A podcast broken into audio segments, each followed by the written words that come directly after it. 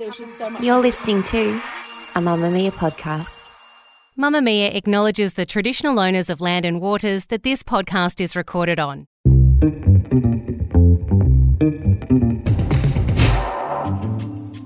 From Mamamia's daily news podcast, The Quicky. Hi, I'm Isabella Ross with your evening headlines for Wednesday, July 26.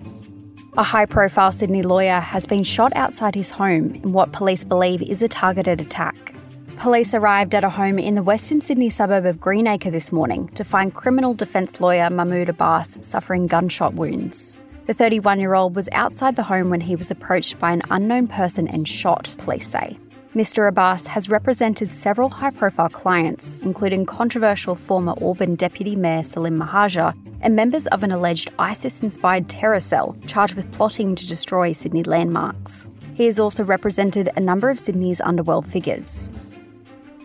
More than 150 search and rescue personnel will scour bushland in northeast Tasmania for a 14 year old girl who disappeared almost three months ago. Shyanne-Lee Tatnell was last seen on the night of April 30 when she was captured on CCTV in Launceston.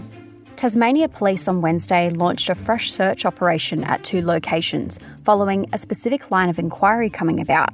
The search operation, which is understood to be the largest ever in Tasmania's north, is expected to last several days. A specialist cadaver dog from New South Wales is also being used to scour the North Esk River. A publicly funded home birth program is set to be introduced at Victoria's leading women's hospital. A Victorian government spokesperson has confirmed the expansion of its public home birth program to include three additional hospitals in Melbourne. Currently, as many as 80 women give birth through the public program in Victoria each year. The Royal Australian and New Zealand College of Obstetricians and Gynecologists said it supported the expansion of the program.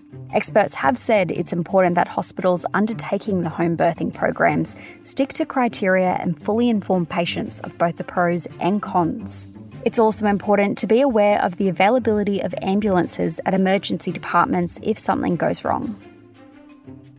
A group including former Socceroo Craig Foster and Sydney Swans champion Adam Goodes has complained to FIFA about ignoring First Nations organisations. The letter from Indigenous Football Australia calls on FIFA to fix the omission of the Indigenous football community from the Women's World Cup Legacy 23 plan.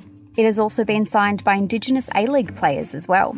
The Legacy 23 plan is an ambitious strategy to leverage the World Cup to deliver economic, social, and health benefits as well as inclusion but there is minimal reference to funding for Indigenous football programs, which advocates want to see changed. Lastly, there's a bit of controversy surrounding a new flavour launched by Skittles. The manufacturer behind the iconic lollies are launching a limited edition mustard flavour.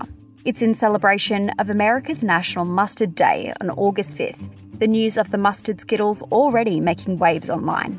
That's your evening news headlines. If you want more from the Quicky, check out today's deep dive on why you're going to get a tax shock in 2023. The Quicky, getting you up to speed daily wherever you get your podcasts.